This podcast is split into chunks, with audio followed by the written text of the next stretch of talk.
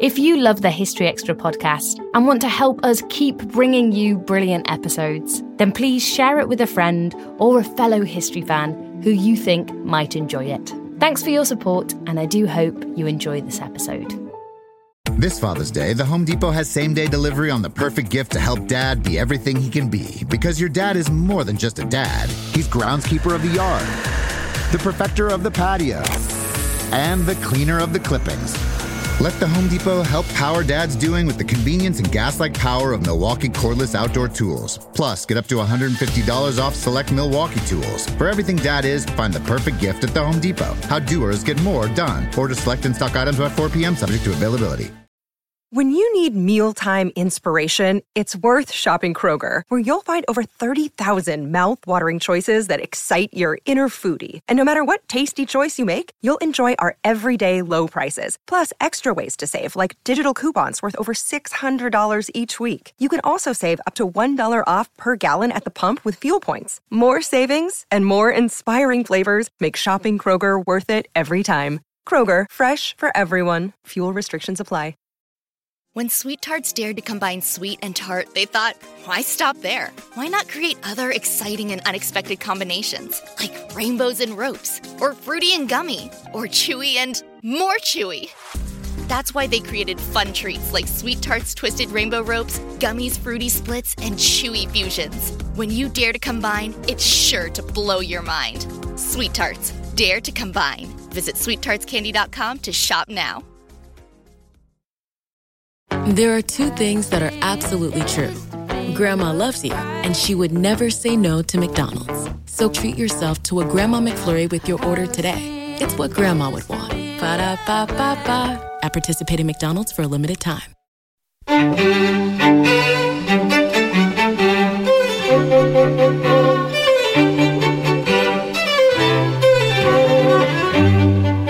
Welcome to the History Extra podcast from BBC History Magazine, Britain's best selling history magazine.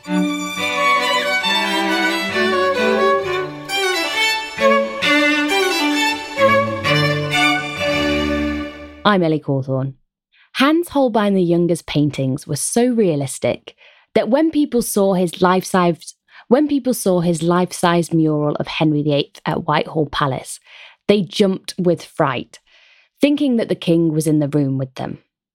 For today's podcast, our sub-editor Rhiannon Davies spoke to Franny Moyle, who's released a new book exploring the mesmerising artworks that Holbein created, as well as the turbulent times he lived through. So, my first question is a really simple back to basics one, and it is who was Hans Holbein and what period did he live in? So, Hans Holbein the Younger was born in 1497 and he died in 1543. So, he was uh, living at a time which I suppose most historians would now call the sort of early modern period. And he was really one of the most celebrated, if, if not the most celebrated, artist in uh, Northern Europe during his lifetime, who travelled from his homeland uh, on the continent to become Henry VIII's court painter, his the king's painter, and it is really through Holbein's eyes, I think, that we see Henry VIII's court today. All those pictures of Henry VIII, if one imagines the king, it's probably Holbein's depiction of him that will pop into your mind's eye. And you say in your book that his work shows the Tudor world like no other. Why do you think this is? Well, Holbein had terrific access to the most significant men and women of his day. So, what he provides us with, certainly in terms of the English court, is a really up close and personal view of the, the, leading men and women. And he, he, he was such a fine portrait artist, and his paintings are so lifelike. So, in a way, you really are face to face with long lost monarchs, queens, uh, courtiers, movers, and shakers. So I think that is one aspect of his work that reveals the, the, the Tudor world, his work in England. But if you sort of take uh, his entire career, his work tells the story of Europe transforming at that time as well, because he started, like so many artists, as someone painting devotional work for traditional Catholic clients.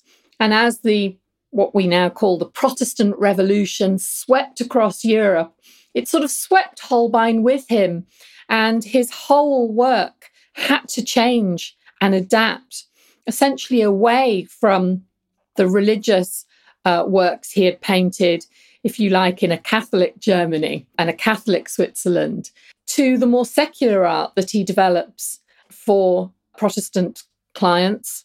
Protestant obviously is a is a, an anachronism, but for want of a better word, and a secular art that served the purposes of Henry's court.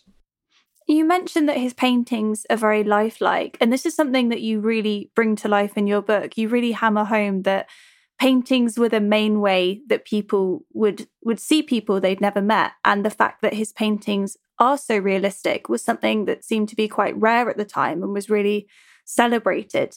Do you think that's one of the reasons why he was such a popular painter? Without a doubt.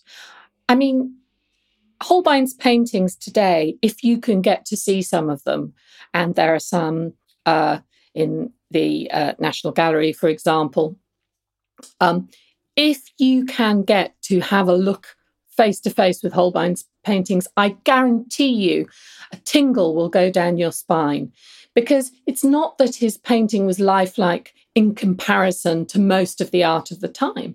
His painting, in, in the whole history of art, is some of the most lifelike we, we have ever enjoyed. He is, you know, one of the greatest uh, artists in that respect. But I think the other thing that people need to think is, is to try and cast themselves back in time into what painting was like back in the um, 16th century. I mean, for a start, today we're so used to being able to go to galleries. We see everything in reproduction. We're surrounded by television and magazine and books, and paintings feel very accessible.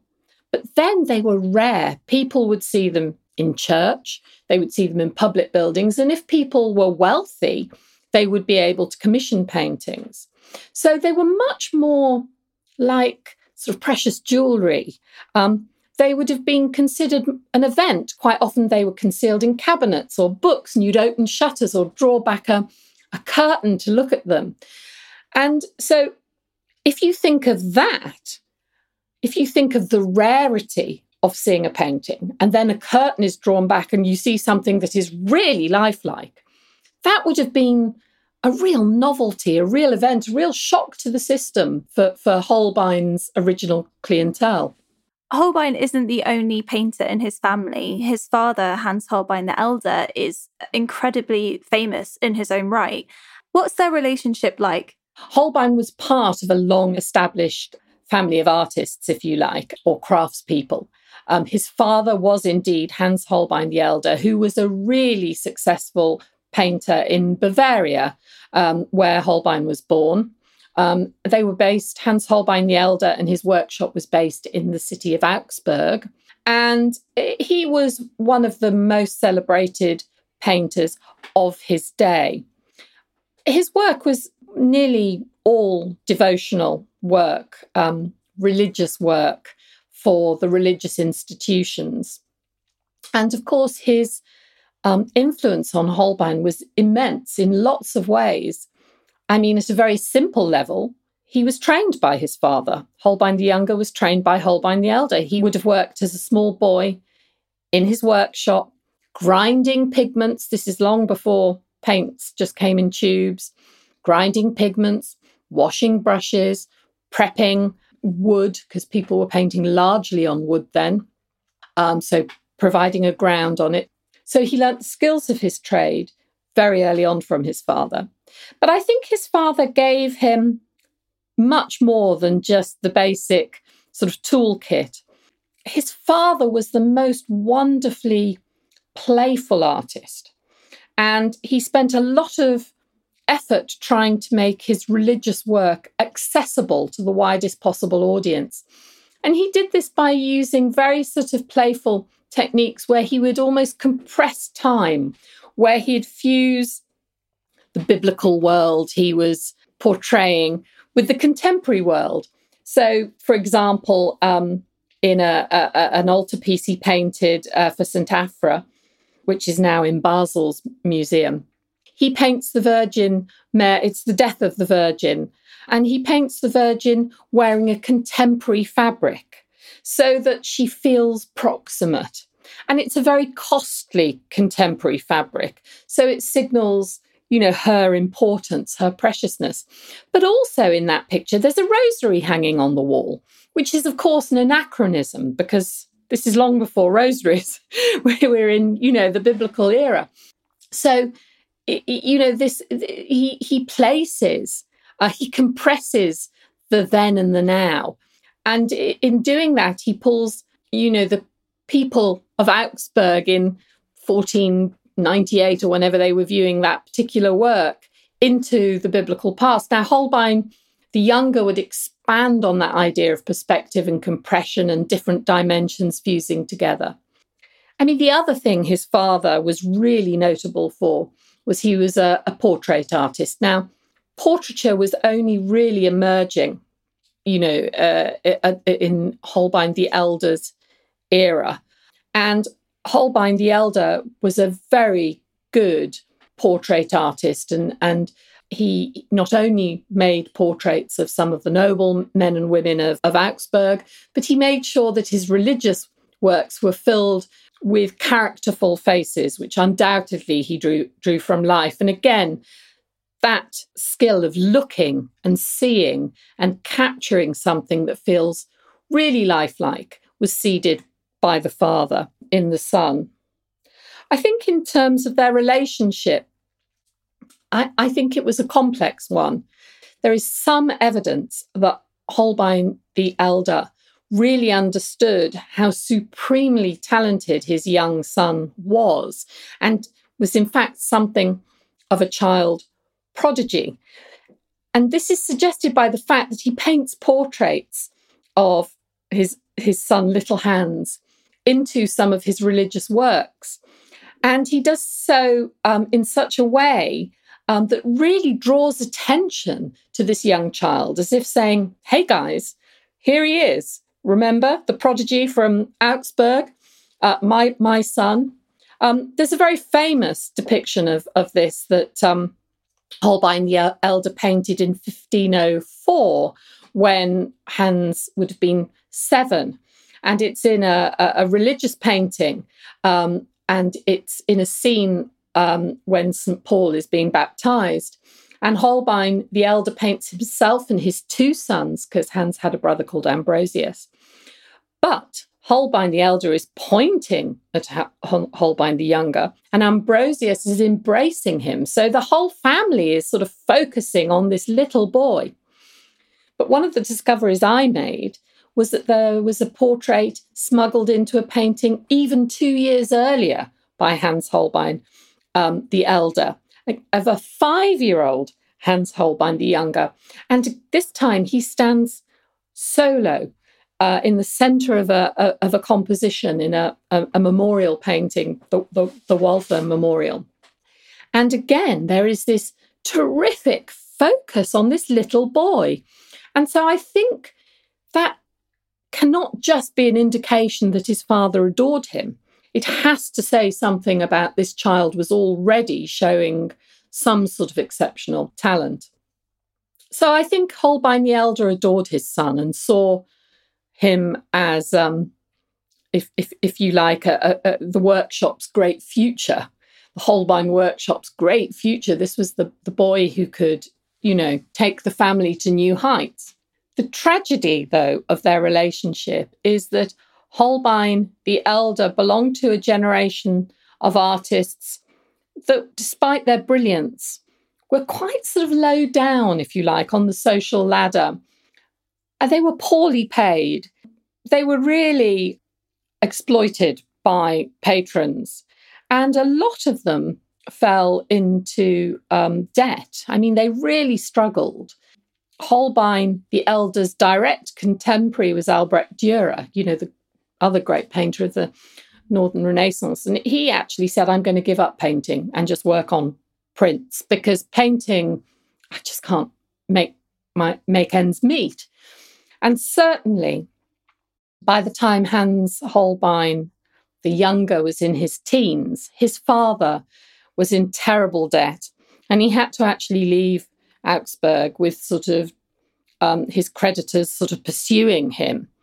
Um, and so there is some tragedy in that relationship. I think, I suspect, you know, Holbein, the younger, was so driven, he was so ambitious.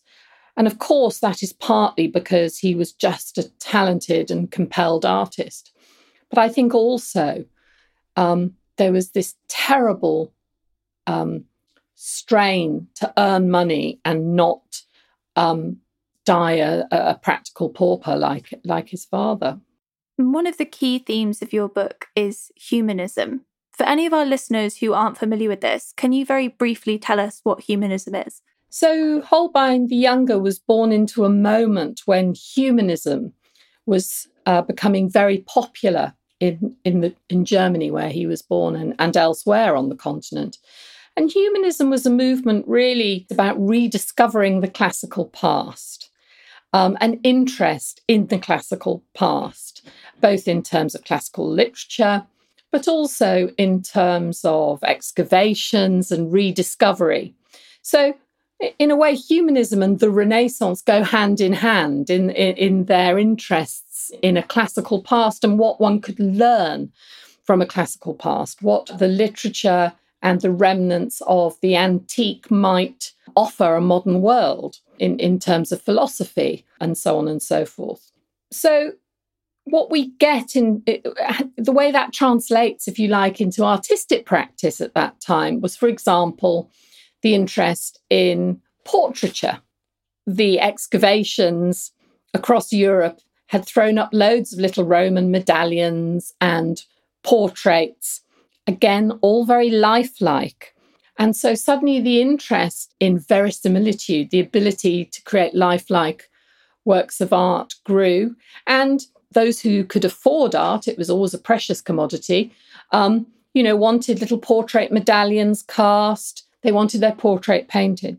I mean, the other influence we get, of course, is um, uh, classical motifs, um, classical imagery, uh, particularly in architecture, for example. Um, uh, and you get that emerging as well.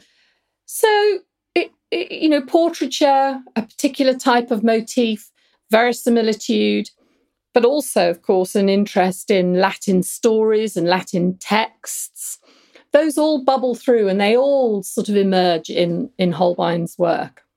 And one of the key figures of humanism is Erasmus, and he is Holbein's first major patron.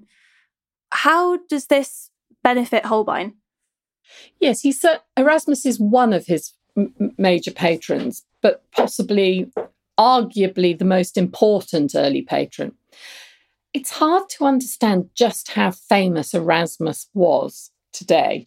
I mean, you know, he was an old monk, a former monk and scholar and in a way, those are not terms that we equate with popularity today. Uh, I hope monks and scholars forgive me for saying so. But he was a, Erasmus was a superstar. He was a scholar who mined uh, classical texts, retranslated them, republished them, provided commentaries on them. But he, he there were sort of two sides to his output. One side was incredibly erudite and important work on tra- classical translations of the Bible, commentaries on the Gospels, and so on and so forth, and on the church, uh, and on how people should behave. You know, he wrote he wrote um, essays and books on you, you know how how Christianity should modernize itself, what the true meaning, you know, the, how how Christian kings and Christian soldiers should behave. But on the flip side, he had a wonderful sense of humor. He was a sort of satirist and he, he wanted to be popular and famous. So he wrote a book called Adages, which was very, very popular, where he found all the old sayings and repurposed them for the new generation. So, um, you know, a rolling stone gathers moss. You know, these sorts of things that are all part of our sort of um, phraseology today. And that was very successful. The other publication uh, by Erasmus that was incredibly popular was In Praise of Folly, which was a sort of satirical uh, commentary on the stupidness of mankind.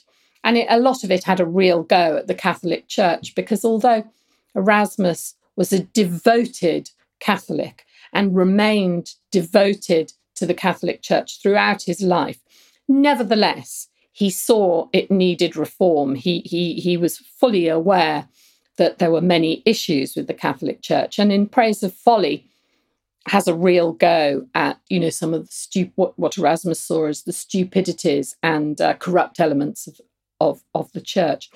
So he was very, very, very famous, and in one of those wonderful sort of miracles of coincidence, Erasmus and Holbein found themselves in the same city, which was Basel in Switzerland or Basel in Switzerland, um, around 1515, 1516.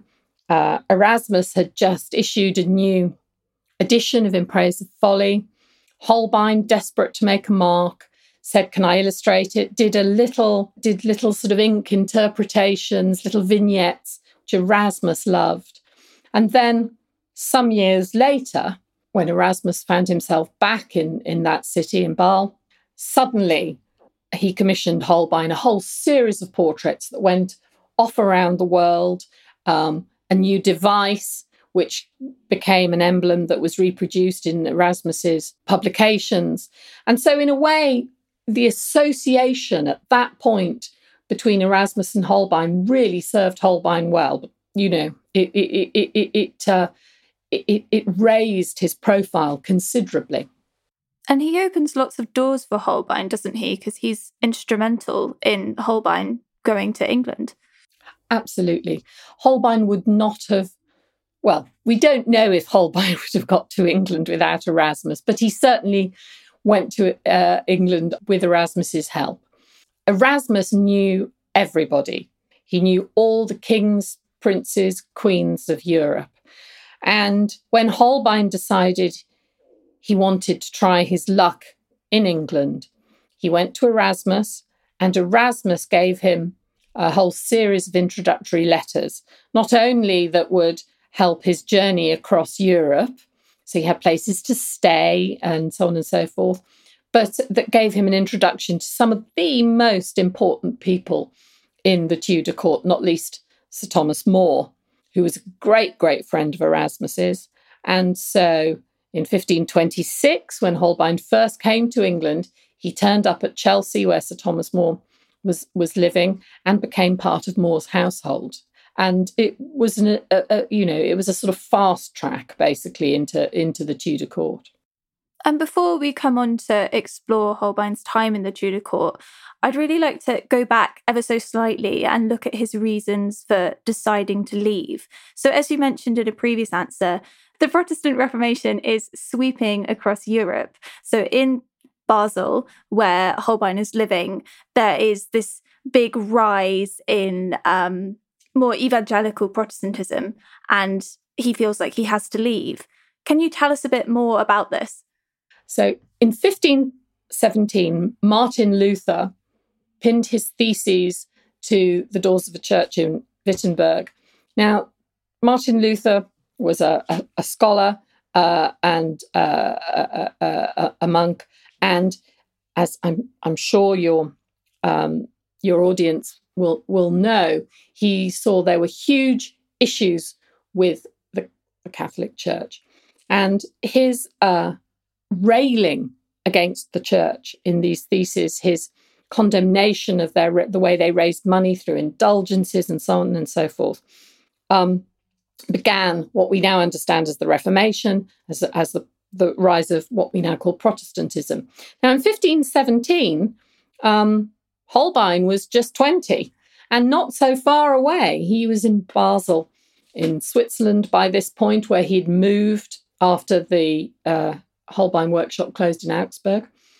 Um, and it wasn't that long before versions of Lutheranism um, spread a- a- across Europe. And it wasn't that long before um, in Basel, it, you know, its own version of Protestantism emerged. Um, it was being felt, I suppose, um, in the early 1520s. Um, there's evidence, you know, of, of preachers, uh, pro pro reform preachers in Basel. Um, tensions in the city were emerging. Um, in the 50, early 1520s, Basel was dominated by traditional Catholics. Uh, by that I mean those in power, the members of the council, uh, and so on and so forth. And, and Holbein's main clientele, because they were moneyed, were traditional Catholics. But as Protestantism uh, arose, um, there was a lot of rioting and unrest. And essentially, Holbein's patrons fled. You know, they went to more friendly cities um, where their houses weren't going to get sort of ransacked and where they weren't going to get abused. And the other tragedy for Holbein was not only did all the clients he'd built up, all the money people disappear, but Protestantism took real issue with uh, what it saw as the worshipping of idols, that what it saw as a fault in the Catholic Church, that every saint, you know, had his or her painting or statue, and that people would worship at the foot of these saints without really thinking what that meant. You know, it was a, it had become a ritual rather than a process of contemplation. And, and so there was a movement to remove these sort of what they considered Catholic idols. And so, you know, Holbein's work, uh, we imagine, was, was being pulled down, burnt, hidden. We know a lot of some of his greatest paintings, religious paintings, were literally hidden away out of view. So it was an incredibly difficult time for him to operate just as a business. Suddenly, painters were out of work in a way. Um, and the other thing is, with Protestantism came a sort of aesthetic that was, you know, rather plain, simple. You know, no one, no good Protestant was going to uh, commission a fancy portrait. That would have been considered a bit too indulgent. So all aspects of his career were under threat.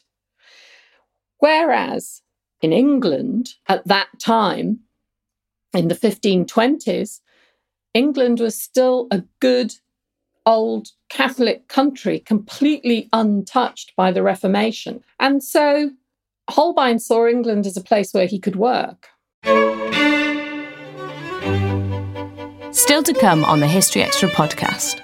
And I think Holbein was trying to convey, perhaps to Henry, something about the character of Anne of Cleves.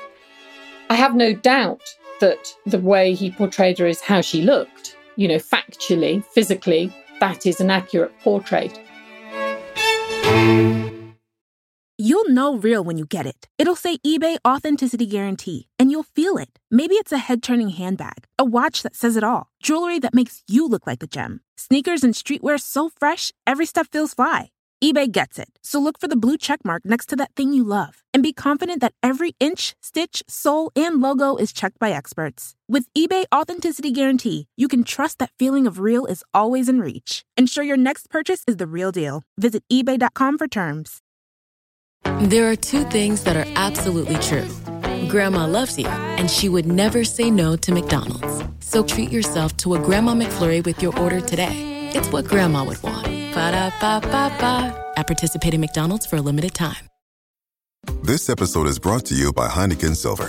When you discover something you love, like a new podcast or beer, you have to tell everyone about it. So when you try new Heineken Silver, a world class light beer with only 2.9 carbs and 95 calories, you'll want to tell the world how great it is. New Heineken Silver, the world class light beer with all the taste, no bitter endings. Available at your local Heineken retailer or for delivery at heineken.com slash silver. Must be 21 plus to purchase. Enjoy Heineken responsibly.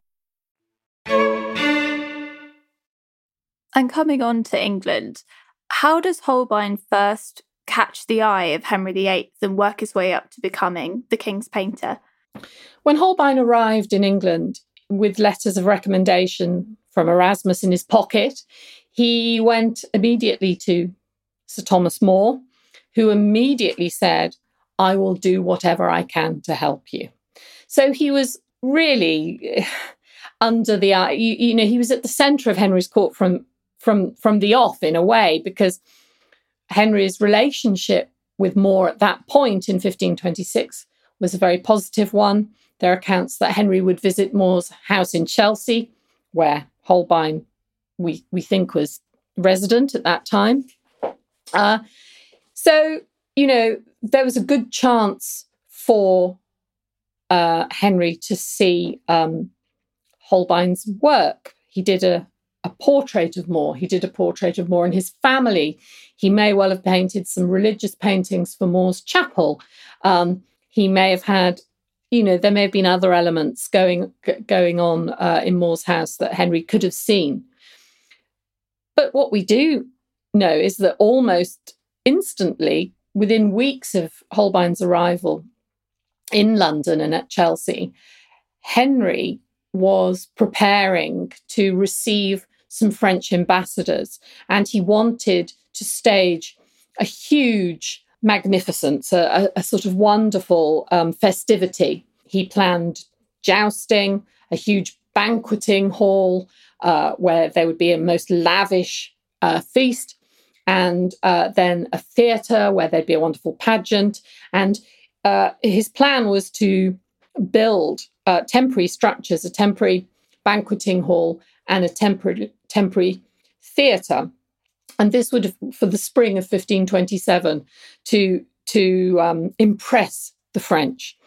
Um, this was a time when, you know, if if we think this is only seven years after the Field of the Cloth of Gold, this is a moment where um, transient magnificence was really important. The ability to conjure from a sort of muddy field a sort of magnificent, awe inspiring structure was almost more impressive than inviting someone to uh, an extant palace in a, in a way. And Holbein was set to work almost, you know, practically as soon as he, he, he, he landed. In, he, we think he, he arrived in the sort of winter, autumn winter of 1526. You know, by February 1527, he was hard at work on the festivities. Um, probably because uh, Sir Thomas More's brother in law was um, the producer or one of the producers of them. And so, again, he'd just been at the right place in the right time. Um, you know, everyone could see his talent. He would have brought his portfolio with him, and, and probably his fame preceded him as well. So there was Holbein. And so he was commissioned very initially to do these very important diplomatic festivities for, for the king. And he did two things. Um, for the banqueting hall, he did a huge standalone painting of uh, the English defeating the French at a particular battle, which is kind of strange. And there was this sort of trick that the, the hall was constructed with a sort of arch at one end, and everyone had their sumptuous banquet. And then, as they were being led, as the diplomats were being led into the next sort of stage of the of the event, which was to go to the theatre. They went through the arch, and Henry asked them to pause and turn round. And as they turned round, they saw this huge painting of uh, the, the, the the French defeat, the Battle of the Spurs, behind them, and it took their breath away. Now. There, there's no schematic, no drawings of this that survive. But knowing Holbein's brilliance, not only at capturing people, but also at creating perspectival illusion, trompe l'oeil. He could make sort of magical buildings appear real. And, you know, you sort of reach and touch them and you realize they're not real. That space isn't there. He was a master of illusion. So one imagines that what they saw was this sort of really persuasive image of a battlefield receding perhaps uh, away from them um, that, that the French said was, as, you know, it was as if they were there again. And then, as the French progressed, they went into the banqueting hall where Holbein had created this huge ceiling with a sort of map of the world and the stars. Um, probably with different layers of gauze. So you might have had sort of stars and different um, um, elements of um, astrological elements or you know elements of the zodiac uh, layered over a sort of atlas, which again was apparently breathtaking. So you know Henry was in the centre of Holbein's brilliance from the moment Holbein arrived in in London. And the Protestant Reformation does catch up with Holbein when he's in England. How does he navigate the constant changing of who's in favour, who's out of favour? Because Henry's court is quite a dangerous place to be. If you're a favourite of Henry, it might not always turn out well for you. How does he manage to stay on almost everyone's good side? I think it's worth reminding people, and this was something that that when I embarked on my book, I hadn't really fully appreciated, was that just how mercurial Henry VIII was when it came to religion. I mean, one equates the Reformation with Henry VIII. But really, Henry VIII remained a devoted Catholic his entire life, and it was a sort of, sort of pragmatic politics in a way, his desire to marry Anne Boleyn, that, that um, you know, forged the English church as a way of sidelining the Pope. But from that moment on, you know, when he he sort of created this new Church of England in order to enable a marriage, although reformers saw this as an opportunity for reform, Henry would just go one way and another. One minute he was pro reform, the next minute he wasn't. And there are lots of um, you know, and I, I, I'm simplifying this a little bit, but you know, there were lots of accounts at the time that the, the general populace didn't know whether they were coming or going. They didn't know whether they'd have their heads cut off for being anti-pope or whether they'd have their, you know, heads cut off for being pro-pope. It could, you know, depending which way, which day it was, Wednesday or Tuesday. Um, so Holbein entered this sort of maelstrom of factionalism with which Henry one moment was pro one faction, next moment pro another. I think he navigated it in, in a number of ways. I think he was a brilliant politician with a small p or diplomat. He must have been charming. And I suspect that's something he, he learnt from his father. Henry talks about my beloved Holbein when Holbein's uncle dies in his his uncle Sigmund dies in his will, he talks about again my most beloved, you know, Holbein. So that he must have been incredibly charismatic, and I think that was helpful. But the other thing, so, so charisma, really though, non-partisan. I think Holbein kept his own beliefs incredibly uh, close and again, as I'm saying, I think that's part of his skill as a diplomat. He he painted both sides of the fence the whole time. Art was work. It wasn't about being part of a faction. I also think he built a lot of ambiguity into his work. I mean, he does. Um, he is responsible for both in England and in Basel pro, arguably pro Lutheran imagery, and yet you could always see him arguing his way out and saying, No, I'm mocking Luther here. This isn't pro, this is me satirizing him. There was also in his work enough space um, that that that um, the meaning of the work could rest in the eye of the beholder, if you see what I mean. He was incredibly clever like that in building am- ambiguity into his work. So, you know, I think he could wriggle round and n- navigate um, uh, the factionalism uh, of the court, be it political or religious. Um, and he, you know, he must have been a master at that, I have to say, because it was toxic, that court. And there are two paintings of his in particular that I'd like to get your insights into. And the first one is the mural that he paints at Whitehall Palace. And this shows the Tudor dynasty. Uh, so obviously, Henry VIII is included in that.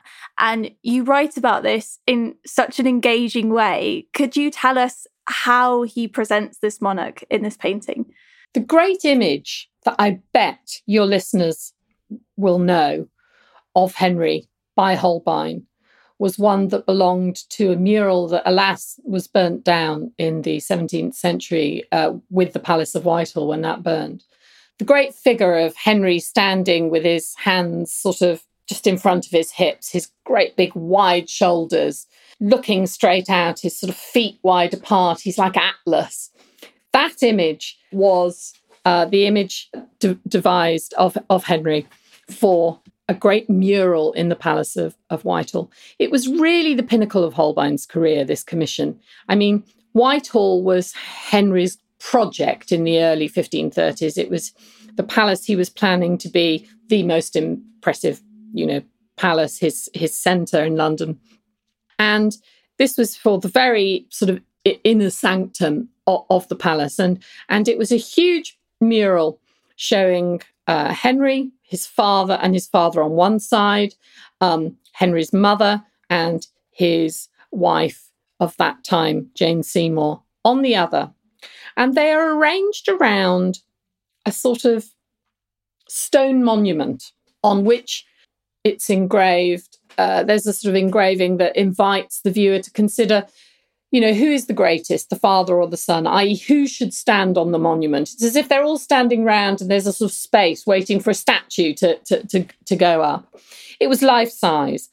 Uh, this the, the figures in this mural were life size. And again, so realistic. And the figure of Henry, so terrifying, apparently, that people would do a double take. You know, when they came in, they thought it was real. They thought they'd bumped the king. They were terrified. And then, of course, this was the great thing about Holbein, you know, this trickery. He was called cunning. He was so persuasive, his art, that you thought you were looking at a portion of the room and you thought the king was there. And then you would realize, oh my goodness, no, it's just a painting of the king. But you, there would be that moment when art impinged on the real world, if you like.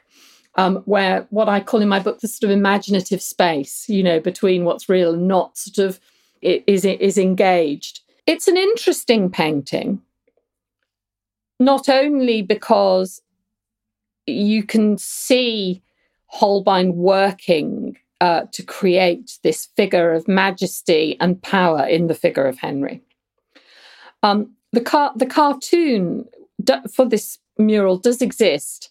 Um, it's currently on show at the National Gallery, actually, um, uh, though often it's, it's, technically part of the National Portrait Gallery collection. Um, anyway, um, and you can see in the cartoon, Henry is in three quarter profile. His face is in three quarter profile.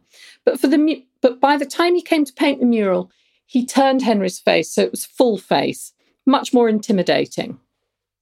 Um, and he's the only figure full face. It's quite interesting. So it draws your attention to him. So I think in answer to the question on the you know pedestal or the sort of stone monument because you're drawn to henry because of his stance because he's like atlas i think we all know the answer who is the greater who's going to stand on the monument. Well it, you know it's going to be henry. But there are other strange things about that mural. I mean it is a very again it doesn't exist anymore but it exists that artists made copies of it. So we know what it looks like and this sort of great big slab of stone in the middle of it, compositionally, is very peculiar. And my view, and this is only my view, is, is that it is a some sort of memento mori, a reminder of death, because although it, it, it, one on the one hand, this is a plinth for a statue of the greatest Tudor monarch. It also looks like a tomb. So this is also a reminder, I think, that um, you know, uh, no one no one lives forever, even if their reputation um, and a painting of them persists. Holbein, you know, puts lots of hidden meanings and sort of symbolic uh, um, layers in, into his work, and you know that painting is is is not short of them.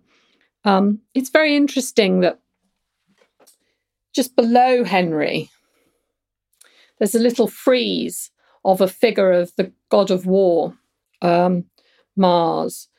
Um, but it, it, the figure has been cut off at, at the waist because of the architectural arrangement. But but again, the, the, there's an implication perhaps there that whilst the figure is supposed to sort of reinforce this terrifying image of Henry, it's also slightly emasculated. Again, this is what I mean about ambiguity. Surely Holbein would not dare suggest that his great patron was uh, in su- some way lacking. Um, and surely, if Henry said, Why is Mars cut off at the waist? Holbein would be able to say, Oh, well, sir, it's to show that you're standing on a podium, you know.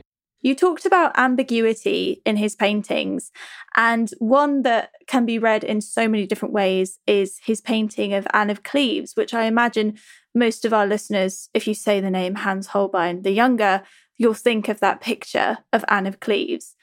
How does he put in clues about what her personality might be like? Um, the painting of Anne of Cleves is often just considered in isolation, but in fact, it was one of a series of paintings that Holbein had made in across sort of 1838 uh, and 39 when Henry was looking for a new wife after Jane Seymour had died. Jane Seymour had died in 1537 after giving birth to Henry's son.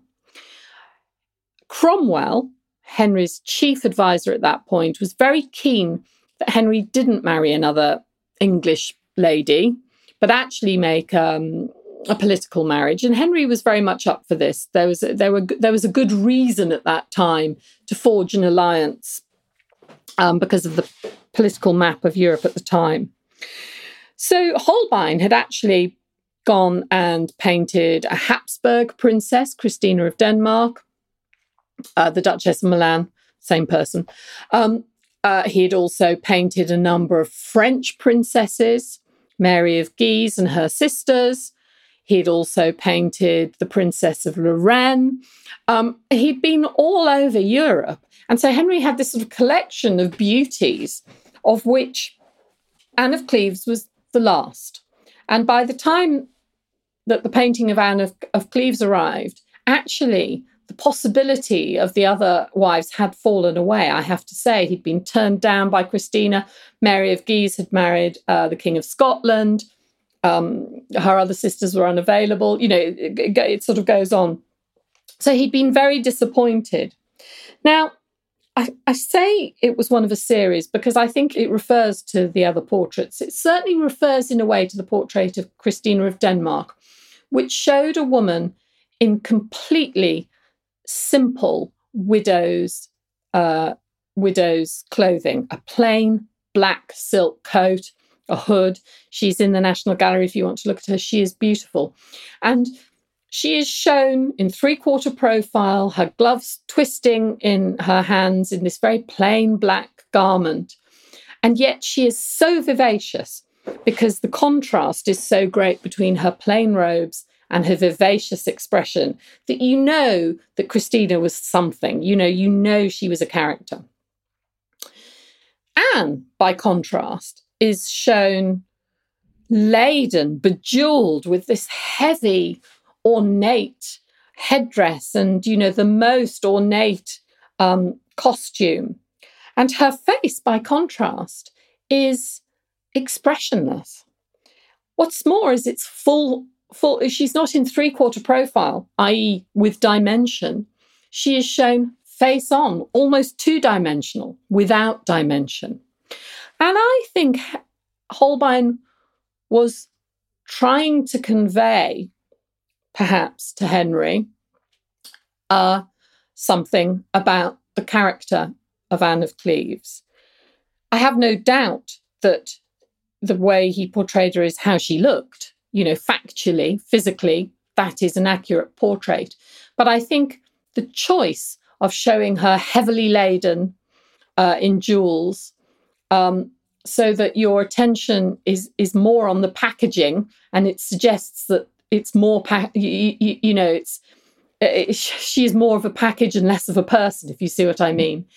And the fact that she she's shown in this very unusual full face um, uh, uh, aspect, I think that suggests she lacks dimension. And indeed, all the um, notes that were sent by um, Henry's ambassadors and diplomats at the time, you know, said, you know, she's lovely and she's compliant, but you know, she doesn't play instruments and she can't speak um, English and um, she doesn't really have a sense of humor. And so there was a hint, you know, all along. And I think the painting is complicit. You know, I think it, it, it is, um, it, it, it also offers, offers that hint. But like all these things, I think Holbein paints enough ambiguity into, into the painting that he can Henry can see what he wants. You know, the warning is there, in my view, from Holbein that here is a woman without much character, or at least whose character has been subsumed by, you know, the way she's been brought up at court and she's j- just sort of compliant. Well, that might be a good thing. She's a blank canvas.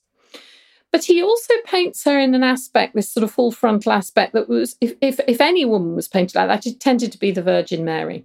And this was a time when Henry had a young child without a mother. Um, and so I think there might have also been a, a suggestion um, at, at some level that, well, you know, in spite of her, you know, in spite of the fact she's a bit vanilla, she's rather bland, um, nevertheless, she is she would be an appropriate mother. So I think he's offering the king you know, a, a number of interpretations to cherry pick. And Henry just went for it. And for my final question, what would you say Holbein's legacy is? I think he has a number of legacies.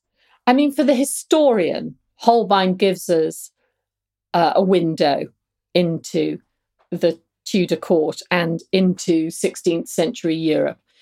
Through Holbein's work, we can meet the greatest people on the continent, Erasmus, um, in in the English court, Henry and his courtiers, uh, and as you know, uh, that in itself is astonishing to to be able to see these people as they were in the garments they chose to be seen, holding the items that were important to them to signify their successes or their likes and dislikes, what there was on their mind.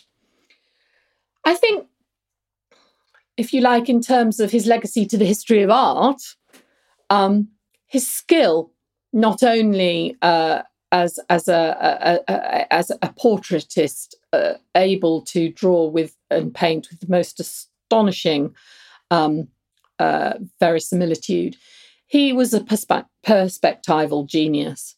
Um, he took perspective. Uh, and here you must think about the ambassadors and the floating skull the um, which you know snaps into perspective when you stand at a particular uh, in a particular point in relation to the painting. He experimented with dimension um, in a way that I think was outstanding in his time. Um, and I talk a lot about that in the book because I think he he he paints time as well as dimension. Um, we can't really go into that now, but um, so I think as a as a technical and conceptual, if you like, artist. Uh, he he was astounding in his exploration of dimension and man's place in space and in time and in the moment. Um, he also his legacy for for English art, and I have to say English. I wish I could say British, but it was at a time when um, you know England and Scotland and uh, uh, you know, were very separate. Um, and he was at the English court, um, not at a British court. Um, uh, but in terms of English art, you know, Holbein was one of the first great named painters. He took um, English art out of the medieval era where painters you know didn't sign their work by and large where their their names are not really known where they weren't considered geniuses. And he became celebrated. He was written about by the poets of his time, by his peers. He was our Leonardo, if you like. And he established a status for the artist which hadn't really existed in England before that time. That was Franny Moyle. Her new book, The King's Painter The Life and Times of Hans Holbein, is out now, published by Apollo. You can find a link in our show notes. And there's plenty more on Henry VIII and the Tudors at our website, historyextra.com. Thanks for listening. This podcast was produced by Ben Hewitt, Jack Bateman, and Brittany Colley. Join us tomorrow when Steven Johnson will be speaking about his new BBC series, Extra Life A Short History of Living Longer.